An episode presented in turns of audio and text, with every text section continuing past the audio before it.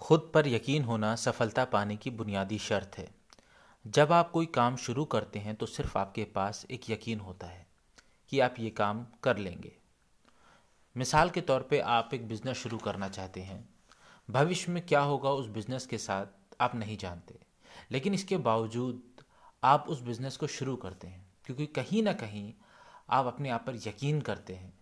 वरना औरों की तरह बिज़नेस का करने का सपना सिर्फ़ आप देखेंगे बिज़नेस कभी शुरू नहीं करेंगे।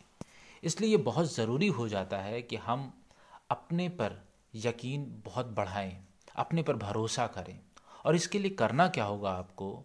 आपको दिन भर में जो कमिटमेंट्स आप करते हैं, उसको कहीं ना कहीं आपको वो पूरा करना होगा। अगर आपने कमिटमेंट किया है कि मोबाइल फ़ोन आप 10 मिनट बाद लेंगे उठाएँगे तो आप 10 मिनट का वक्त दीजिए। उस तक 10 मिनट तक वो आपको डिस्टर्ब ना कर सके। ऐसा मैं क्यों कह रहा हूँ?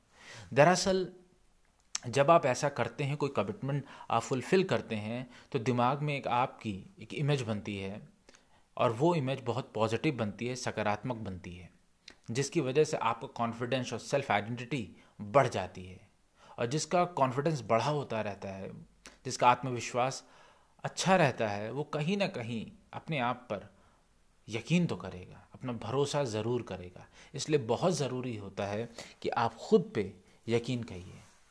खुद पर यकीन करने के तरीके को ढूंढिए, उस पर पढ़िए और चाहे जैसे अपने यकीन को बढ़ाइए।